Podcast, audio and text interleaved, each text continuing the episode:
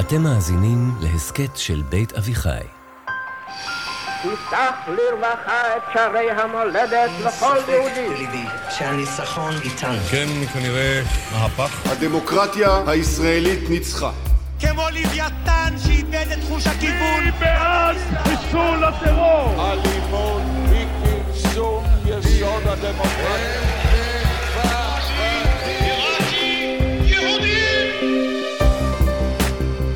שלום, אני אפרת שפירא רוזנברג ואתן מאזינות ומאזינים לעונה השנייה של מפלגת המחשבות. ההסקט שבו יחד עם דוקטור מיכה גודמן אנחנו צוללים אל עומק הרעיונות שמאחורי הפוליטיקה הישראלית.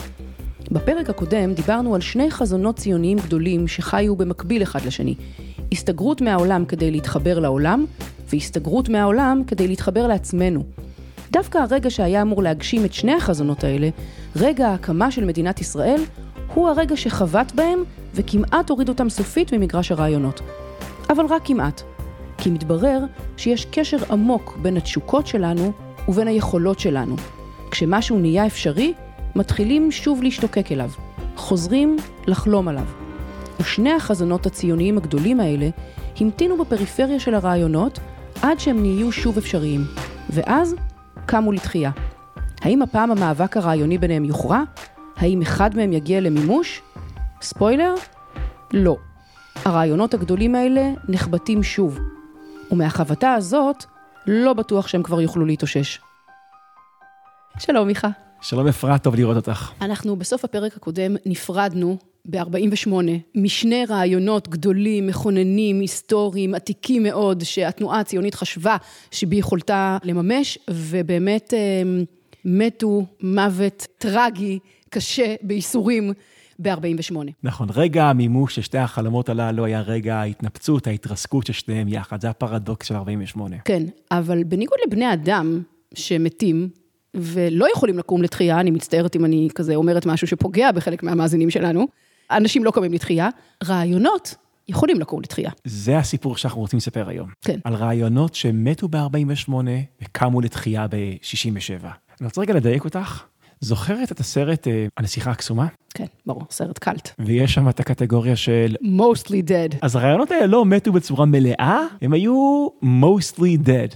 אז החלום הגדול של עם ישראל לשוב לארצו המקראית, החלום הזה שהציונות אמורה הייתה לממש, התרסק ב-48 וננטש ב-48. כן. כבר בקושי דיברו עליו. קמו מדינה מחוץ לגבולות ארץ ישראל המקראית, החירותניקים, מנחם בגין, המשיכו לדבר על זה, אבל האמת צריכה להיאמר, כשהם דיברו על זה, אחרי 48, הם היו נשמעים הזויים, פריפריאליים. לא היה שום סיכוי למנחם בגין לחזור למיינסטרים הישראלי, כל עוד הוא דיבר על ההזיה של ארץ ישראל השלימה, ובמקביל, גם הרעיון של שלום, שהציונות הייתה אמורה להביא, לממש את החלום ההוא, שהעולם יקבל אותנו, גם החלום הזה מתרסק ב-48, הציונות במקום לייצר שלום, היא מובילה למלחמה, וגם השמאל בקושי מדבר על שלום. הוא מדבר על סוציאליזם, הוא מדבר על דברים גדולים. שלום זה לא האג'נדה של השמאל, ארץ ישראל זה לא האג'נדה של כמעט אף אחד בימין למעט החירותניקים. וזהו, הרעיונות הללו נחבטים ב-48 ועוברים לשוליים של ההיסטוריה היהודית. וככה במשך 19 שנים הרעיונות האלה נמצאים בתהום הנשייה של הרעיונות. כן. עד שקורה מה? תראי, להגל יש טענה שרעיונות טובים לא מתים, הם ממתינים. ושני הרעיונות הללו המתינו בפריפריה של ההיסטוריה לרגע שלהם, והרגע שלהם היה 67. ופתאום 67, תחיית המתים. אידאות נשכחות ואולי מתות קמות לתחייה. תחיית המתים של אידאות. איך מלחמת ששת הימים מקימה לתחייה את החלום של ארץ ישראל, זה קל להבין, נכון? כן. תראי, כשעבדתי על ספרים מלכוד 67, אז נתקלתי במשפט מאוד מעניין שמישהו אמר לי, היום השביעי של מלחמת ששת הימים נמשך כבר 50 שנה. עכשיו צריך לעדכן את זה, נמשך כבר 54 שנים, ואם אתם מאזינים לפודקאסט הזה ב-2042, אז כנראה עדיין יהיה נכון. וזה ניסיון להגיד, היום שאחרי המלחמה, אנחנו באיזשהו מובן תמיד, המציאות הישראלית עוצבה במלחמת ששת הימים, ואנחנו תמיד ביום השביעי של מלחמת ששת הימים. אז ביום השביעי המטאפורי של המלחמה, תמיד הרב קוק קמים באותו בוקר, ומסתכלים סביבם, ורואים את בית לחם, שזה רחל אימנו. כן. ורואים את חברון, כן, אברהם אבינו. והם רואים את ירושלים, דוד המלך, שלמה המלך, והם רואים את שכם, את יוסף הצדיק, והם רואים את כל זה, והם אומרים, זהו, חזרנו הביתה. ויש להם תיאוריה, דיברנו על התיאוריה בעונה הראשונה, אם ניישב את האדמה הזאת, אנחנו לא רק חוזרים לעבר, אנחנו סוללים את הדרך לעתיד של גאולה, אנחנו מגשימים את הנבואות, יש נבואות עתיקות מפורשות אגב, בתנ"ך, שעם ישראל עוד עתיד לשוב לארץ ישראל, להרי יהודה, להרי השומרון, ואם אנחנו מגשימים את הנבואות העתיקות, אנחנו סוללים את הדרך לגאולה העתידית. למרות ש-19 שנה כבר יש מדינה, רק עם הניצחון במלחמת ששת הימים, בעצם מדינת ישראל חזרה לארץ ישראל. עכשיו, לא צריך להיות קוקניק בשביל להרגיש בדיוק את מה שאמרת עכשיו. ציונות דתית, משיחית, מיסטית, גם אם אתה מפאיניק כמו נתן אלתרמן. אתה מרגיש כך. אני רוצה להראות לך ציטוט של נתן אלתרמן. אלתרמן אומר כך, כותב אחרי מלחמת ששת הימים, עניינו של ניצחון זה הוא בכך שהוא מחק למעשה את ההבדל בין מדינת ישראל ובין ארץ ישראל. מדהים. זו הפעם הראשונה מאז חורבן בית שני, נמצאת ארץ ישראל בידינו. מהמדינה והארץ הן מעתה מהות אחת. וואו. בום. אז אלתרמן הבין שמדינת ישראל לא קמה בארץ ישראל, היא קמה ליד ארץ ישראל. כאילו שהיא קמה באוגנדה. והנה ששת הימים, מדינת ישראל מתאחדת עם ארץ ישראל, נשמת האומה, חוזרת לגוף האומה, החלום מתגשם, ומה אנחנו צריכים לעשות פשוט? ליישב את הארץ, להחיל את הריבונות על הארץ, ולעולם לא לוותר על הארץ. כן. אז החלום הזה, למה החלום מת ב-48? כי הוא היה בלתי אפשרי. למה הוא קם התחייה ב-67? כי הוא נהיה אפשרי. יש קשר מאוד עמוק בין התשוקות שלנו לבין היכולות שלנו. ברגע שמשהו אפשרי, מתחילים להשתוקק אליו, חוזרים לחלום עליו. כן, אפילו בלי להתכוון. זאת אומרת, יש היום, אני חושבת, מחלוקות לגבי השאלה, האם זה היה בתכנון או לא בתכנון, לכבוש את חבלי הארץ האלה. ירושלים, אם היא הייתה בתכנון, היא לא הייתה בתכנון. ברגע שזה קרה. כן, זה לא כך משנה לצורך העניין. כן, אז אלתרמן, והרב צבי יהודה, ונעמי שמר, וכולם אומרים, אוקיי, ההיסטוריה היהודית נתנה לנו את ארץ ישראל, עכשיו המטרה של העם היהודי זה ליישב את ארץ ישראל. כן, אתה אומר נעמי שמר כי חזרנו אל בורות המים, נכון? היה שם איזשהו אירוע כזה חצי מיסטי נבואי בערב המלחמה. במוצאי יום העצמאות, בערך 3 שבועות לפני המלחמה, נעמי שמר ממציאה את השיר ירושלים של זהב, וזה שיר מלנכולי. כן. זה שיר על ירושלים הפצועה, החסרה. ובליבה חומה. חומה. ואיך הולך? כיכר השוק ריקה. כן. כן. ואין קורא בהר הבית. כן. והשיר הזה שהוא געגוע צרוף של עם ישראל לירושלים, לירושלים הקדושה, לעיר העתיקה. הבלתי מושגת. הבלתי מושגת. השיר הזה נוצר 3 שבועות לפני מלחמת ששת הימים. דרך אגב, באותו זמן שהשיר הזה נוצר, ומספרים שכששולי נתן, עשתה את הביצוע של נעמי שמר. כן, כולם עמדו על הרגליים ומחאו כפיים. היא נגעה בסנטימנט לאומי, געגוע עמוק, וכעבור 3 שבועות. ירושלים משוחררת, ונעמי שמר כותבת את הבית הנוסף. כן. חזרנו אל בורות המים. שופר קורא בהר הבית. שופר של סבא שלך קורא בהר הבית. אז כן, יש כאן געגועים עזים, שפורצים החוצה ומתממשים במלחמת ששת הימים, החלום שמת ב-48, קם לתחייה ב-67, אבל זה לא החלום היחיד. שזה הדבר המדהים. נכון. שבו בזמן, אותה מלחמה שהחייתה מחדש את האופוריה הזאת, מחיה גם את האופוריה השנייה. כן, אז החלום השני שקם לתחייה, זה החלום של הרצל. דיברנו על זה, אבל זה הזמן אולי לקשור את זה לכאן, שביום השביעי, המטאפורי שאחרי המלחמה, תלמידיו הלא מודעים של הרצל קמים בבוקר ומסתכלים ו... הם לא רואים כל כך את שכם ואת חברון ואת הר הבית ואת ירושלים. הם רואים נכסים דיפלומטיים לראשונה שיש לעם היהודי. יש לנו קלפי מיקוח. ומתנהל נכון. עם הנכסים הדיפלומטיים האלה נוכל להשיג שלום. למה? כי רמת הגולן זה שטח שהסורים רוצים חזרה והוא אצלנו. איזה כיף. ויהודה ושמרון זה שטח שהירדנים רוצים חזרה והוא אצלנו. נדיר, יש לנו משהו שהם רוצים, וחצי האי סיני, זה שטח שהמצרים רוצים, והוא אצלנו, לראשונה יש לנו קלפי מיקוח, ונתנהל נכון, נוכל להגיע להסכם שלום, והתחושה הזאת, האינטואיציה הזאת, יש לה 2 מבעים, מבע אחד בהחלטת ממשלה, של ממשלת ישראל, שכן, למסור את רמת הגולן ואת סיני, תמורת הסכם שלום, לגבי יהודה ושומרון, לא היה להם ברור מה הם עושים, אבל זה אכן היה הכיוון, לפחות של תנועת העבודה, של המפאיניקים, בגרסאות שונות, ומבע השני, זה החלטת האום 242. החלטה כמעט משיחית באיזשהו מובן, כי החלטה 242 זה החלטה שקוראת לישראל לסגת מהשטחים, או משטחים. נכון. בנוסח הצרפתי כתוב מהשטחים, ובאנגלית כתוב משטחים, הבדל קטן. זאת אומרת, גדול ומשמעות. האם צריך לסגת מכל השטחים או רק מחלק מהשטחים? בכל מקרה, לגבולות מוכרים, זאת אומרת שהאום מובלע מדבריו, שכל מה שישראל כבשה ב-48, ואני רוצה להזכיר, ב-48 ישראל כבשה הרבה שטחים, הרבה מעבר. לתוכנית החלוקה המקורית שעליה הצביע האום ב-47. פתאום האום מקבל את כל, אומר שגבולות 67 זה הגבולות המוכרים. זאת אומרת שבמלחמת ששת הימים... גבולות 67 הם בעצם גבולות 48. נכון. זה בעצם מה שהם. בדיוק, הם בעצם במלחמה השנייה, האום מאשר בינלאומית את מה שישראל כבשה במלחמה הראשונה. כן. וככה פתאום אז האום מדבר על שטחים תמורת שלום, ממשלת ישראל מדברת על שטחים תמורת שלום, ותחילה להיווצר תחושה, רק בתחילה, היא תצבור תאוצה רק בשנות ה-70, שהסכם שלום הוא אפשרי. ומה זה הסכם שלום אפרת? זאת אומרת שישראל מפסיקה להיות מה שרבים קראו אז מדינת מבצר. תחשבי על מבצר, תחשבי על מצדה. מבצר זה תמיד משהו שהוא לא קשור סביבה שלו.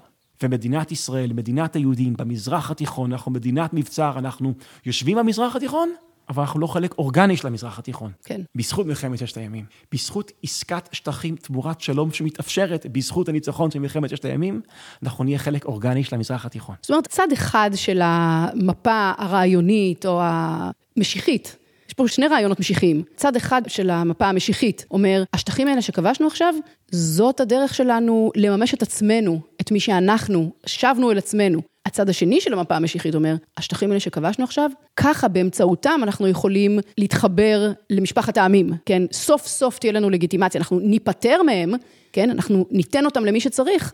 זה לא רק, אנחנו כבר לא נהיה מבצר או וילה בג'ונגל או מה שזה לא יהיה, יהיה שלום עם הערבים שסביבנו. זה יותר מזה, בגלל שזאת החלטה של האום, סוף סוף הם יקבלו אותנו, באום הם יקבלו אותנו. משפחת העמים תקבל אותנו. העולם יקבל אותנו, לא מקבלים אותנו, לא אוהבים אותנו, בגלל שאנחנו פה לא חלק אורגני מהמזרח התיכון, ואנחנו כזה כובשים, ואנחנו זה, ואנחנו זה. ההתקבלות במזרח התיכון זה כרטיס הכניסה, ככה האמינו, לאנושות. ושימי לב, אותו ניצחון. כאילו זה עדכון של החלום של הרצל.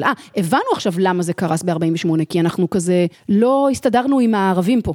אבל אם עכשיו נסתדר עם הערבים פה, זהו, עכשיו אנחנו עולים על המסלול. זאת אומרת, שתי החלומות שנקברו ב-48, קיים לתחייה ב-67, בזכות... אותו אירוע, בזכות אותו אירוע. אם ניסוג מהשטחים, נהיה חלק מהאנושות.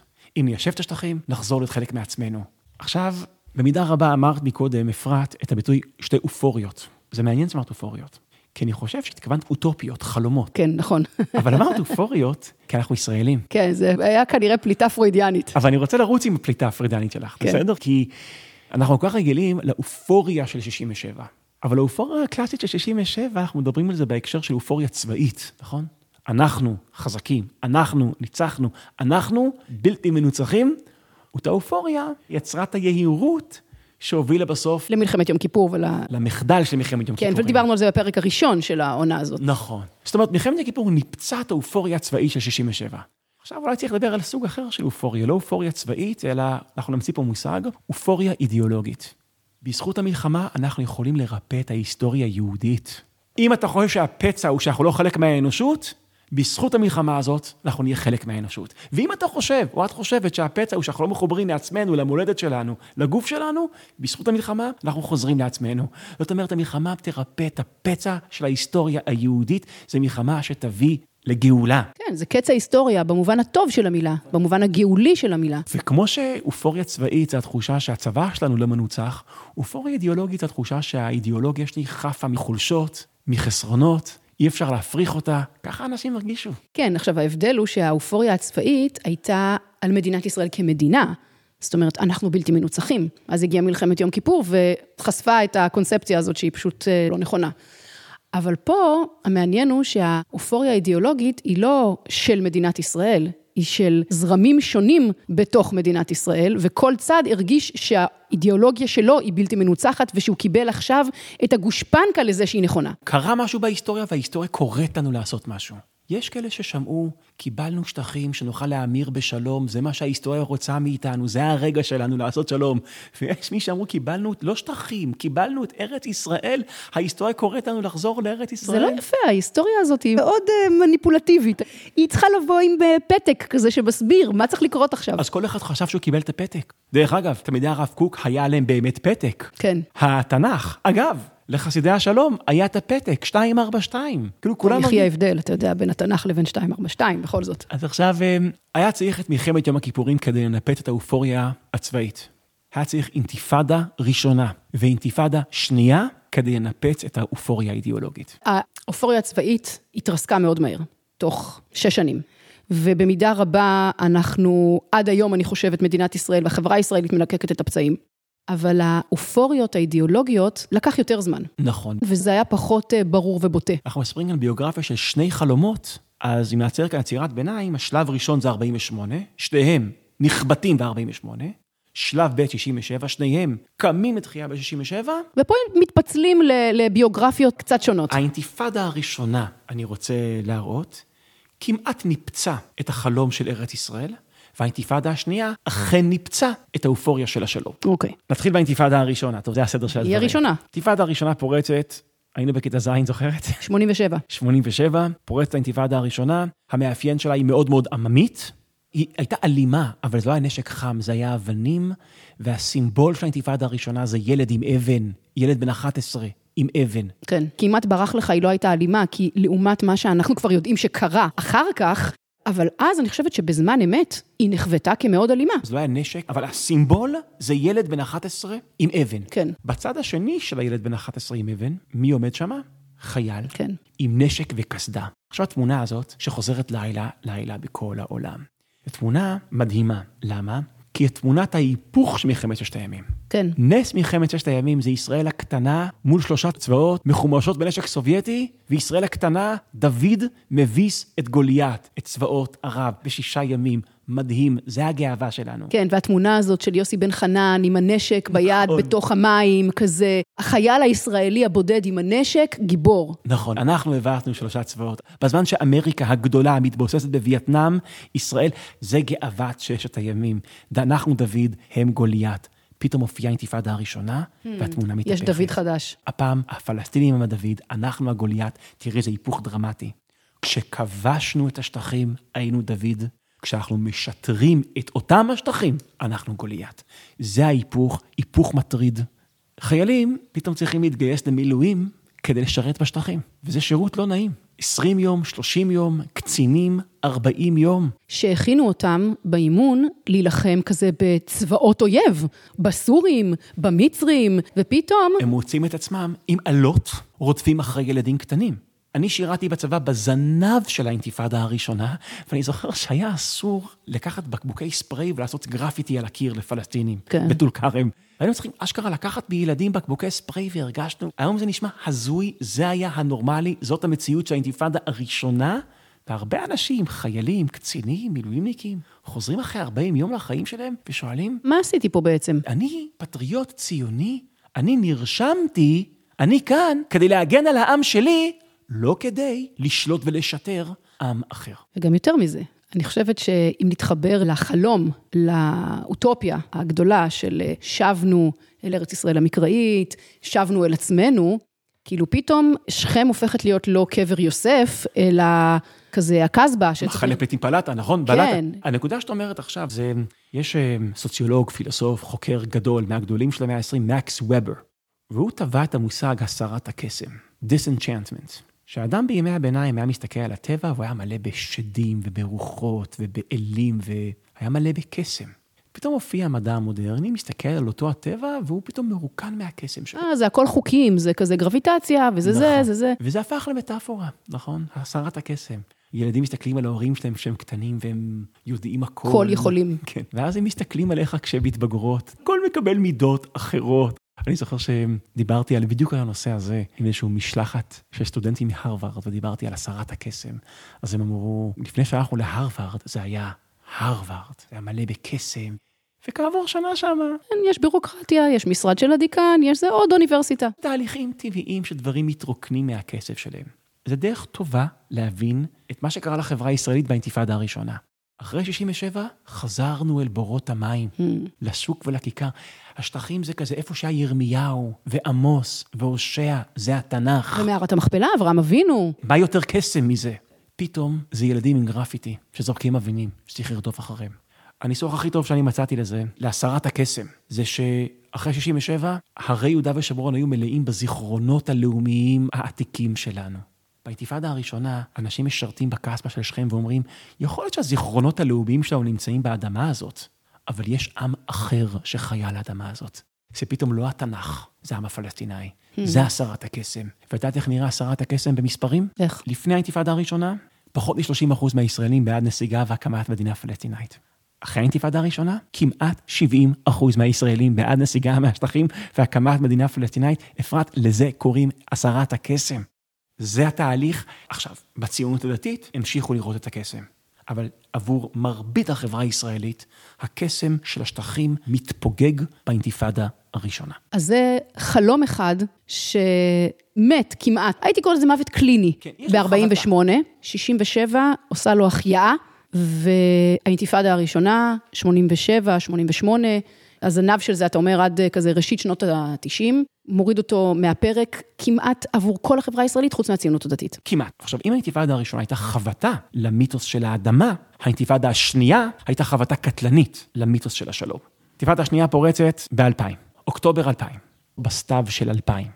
עכשיו, מה הסימבול של האינתיפאדה השנייה? אם הסימבול של האינתיפאדה הראשונה זה ילד בן 11 עם אבן, מי הסימבול של האינתיפאדה השנייה? המחבל המתאבד. אני חושב שזה המחבל המתאבד. כן. למרות שזה התחיל עוד קודם, וזה נורא מעניין שאתה אומר שזאת האינתיפאדה השנייה, שנתנה את, סליחה על הביטוי, מכת המוות למיתוס השלום, כי עוד היה אוסלו והפיגועים סביב אוסלו, ואתה יודע, אחרי רצח רבין, ההתפוצצויות של האוטובוסים ב-95 ו-6, אבל אתה אומר, הדבר המרכזי היה האינתיפאדה השנייה. החלום של השלום המשיך להיות חי ושרד את כל אוסלו, הוא רק גבר תוך כדי אוסלו. הפיגועים רק הגבירו את הצימאון להסכם משיחי שיסיים את האלימות. כן, כי היה מאוד את הנרטיב הזה של זה קורבנות השלום, נכון. זה המחיר שאנחנו צריכים לשלם עבור השלום. וזה באה האינתיפאדה השנייה. עכשיו, דיברנו על זה בעונה הראשונה, אז אני אגיד... זה אגב, סליחה, זה נורא מעניין גם, שאיך הציונות הדתית המשיכה להחזיק במיתוס של האדמה, ארץ ישראל נקנית בייסורים. והשמאל המשיך להחזיק במיתוס של השלום, למרות הפיגועים של אוסלו, ואחרי אוסלו, קורבנות השלום. זה אותה מתודה. נכון. יש מחירים לארץ ישראל, לא מוותרים עליה. יש מחירים לשלום, לא מוותרים עליה. כן. אבל אז הופיעה האינתיפאדה השנייה, והרוב ויתרו על החלום. והסיבה שהאינתיפאדה השנייה הייתה כל כך קטלנית עבור מיתוס השלום, זה לא רק בגלל שזה היה אוטובוסים מתפוצצים, שמטילים אימה. זה היה בגלל הטיימינג של האינתיפאדה השנייה. העיתוי של האינתיפאדה השנייה זה כמה שבועות אחרי ועידת קמפ דיוויד, שבו על פי הנרטיב הישראלי, שרוב הישראלים קונים אותו ומאמינים בו, וזה מה שחשוב לנו כשאנחנו מסתכלים את הביוגרפיה של הרעיונות הפוליטיים הישראלים, אהוד ברק הציע ליאסר ערפאת את כל החנות. נסיגה מלאה מרצועת עזה, כמעט מלאה מהגדה המערבית. ירושלים, איזשהו משהו. חלוקת ירושלים, פשרה בהר הבית. ביל קלינטון כותב באוטוביוגרפיה שלו שהלסת שלו נשמטה, שהוא לא האמין איזה הצעה נדיבה מנהיג ישראלי מציע למנהיג הפלסטיני. ערפאת אמר לא, אגב מותר לערפאת להגיד לא. מה שחשוב לסיפור שלנו זה שכמה שבועות אחרי ההצעה של ברק לנסיגה כמעט מלאה מהשטחים פרצה האינתיפאדה השנייה. ואז, ואני רק מזכיר, כשהתחיל להתפוצץ פה אוטובוסים וקניונים, רגע אחרי שברק הציע כמעט הכל ליאסר ערפאת, אמא התבאה לישראלי או לישראלית ואומרת לו, כל האלימות הזאת, זה בגלל הכיבוש, הוא היה צוחק לך בפנים, או בוכה לך בפנים, כן. דרך אגב. בגלל שלא יכול להיות שכל האלימות הזאת זה בגלל הנוכחות הישראלית בשטחים, כי כל האלימות הזאת פרצה רגע אחד אחרי שאנחנו הצענו לסיים את הנוכחות הישראלית בשטחים. ואפרת, האופי של האינתיפאדה השנייה, בנוסף לעיתוי של האינתיפאדה השנייה, הייתה חבטה קטלנית למיתוס השלום. ישראלים הפסיקו להאמין ששלום הוא אפשרי. מה שהאינתיפאדה הראשונה עשתה למיתוס של האדמה הקדושה, האינתיפאדה השנייה עשתה על המיתוס של השלום הקדוש. אז אנחנו במידה רבה, איך אומרים? Back to square one. זאת אומרת, אנחנו חזרנו... אל בורות המים. והבור ריק. והבור ריק. לא, זאת אומרת, אנחנו חזרנו בעצם למצב שבו היינו אחרי 48. כאילו, כן. עוד פעם התעוררו שני החלומות האלה, הם... ממש, אני חושבת שאיך שתיארת את ההתעוררות שלהם מחדש ב-67, זה כמעט רואים בצורה גרפית איך הם לא יכולים לחיות ביחד. זאת אומרת, ב-48, אני פחות הרגשתי את ההתנגשות ביניהם, את זה שזה משחק סכום אפס, זה או זה או זה. פחות הרגשתי את זה, כאילו, עקרונית, הם שניהם יכלו להתקיים ב-48. אם הייתה כמה פה מדינה, על כל השטחים, ובעולם היו כזה, מקבלים אותנו, זה יכל לעבוד. ב-67 זה מאוד ברור ששני החלומות האלה הם משחק סכום אפס, הם לא יכולים להתקיים במקביל. ולכל מגזר יש בעלות על חלום אחר. אתה יודע, זה או שנפטרים מהשטחים וממשים את החלום, או שמתיישבים בשטחים ומכילים עליהם ריבונות וממשים את החלום. זה שני חלומות שפשוט מתנגשים חזיתית אחד עם השני. אחד מהם חייב לנצח את השני, והמדהים הוא שאף אחד מהם לא ניצח אחד את השני. שתיהם הובסו בשתי אינתיפאדות. זה ביוגרפיה של שתי חלומות, שתי רעיונות. שנכבטו ב-48, קמו לתחייה ב-67, וקרסו בשתי אינתיפאדות. ואולי החידוד היותר חשוב, זה שזה לקח מלחמת יום כיפור, כדי לנפץ את האופוריה הצבאית, היה צריך שתי אינתיפאדות כדי לנפץ את האופוריה האידיאולוגית. ועם מה נשארנו עכשיו? נגלה בפרק הבא. אבי הרים צלול קיים וריח אורנים ניסה ברוח הערביים עם כל פעמונים. אני אפרת שפירא רוזנברג וזה היה עוד פרק במפלגת המחשבות. אנחנו מזמינים אתכם ואתכן להיכנס לקבוצת הפייסבוק שלנו, להביע את דעתכם על מה ששמעתם כאן, לשאול שאלות ובכלל לדון עם אחרים ואחרות על התיאוריות שאנחנו מציגים פה. אנחנו קוראים אתכם ומשתדלים גם להגיב. בקבוצה תוכלו למצוא גם לינק לקבוצת וואטסאפ שקטה שבה תקבלו הודעה בכל פעם שיוצא פרק חדש. תודה לניר לייסט שעורך אותנו, ליה לויט שמפיק אותנו וגם לליאור שירן ולניבה גולדברג שעוזרים לנו להיות מדויקים יותר. פרקים נוספים של מפלגת המחשבות ועסקטים נוספים של בית אביחי מחכים לכם באתר ובכל פלטפורמות הפודקאסטים. ירושלים של זהב ושל נחושת ושל אור הלא לכל שירייך אני קינו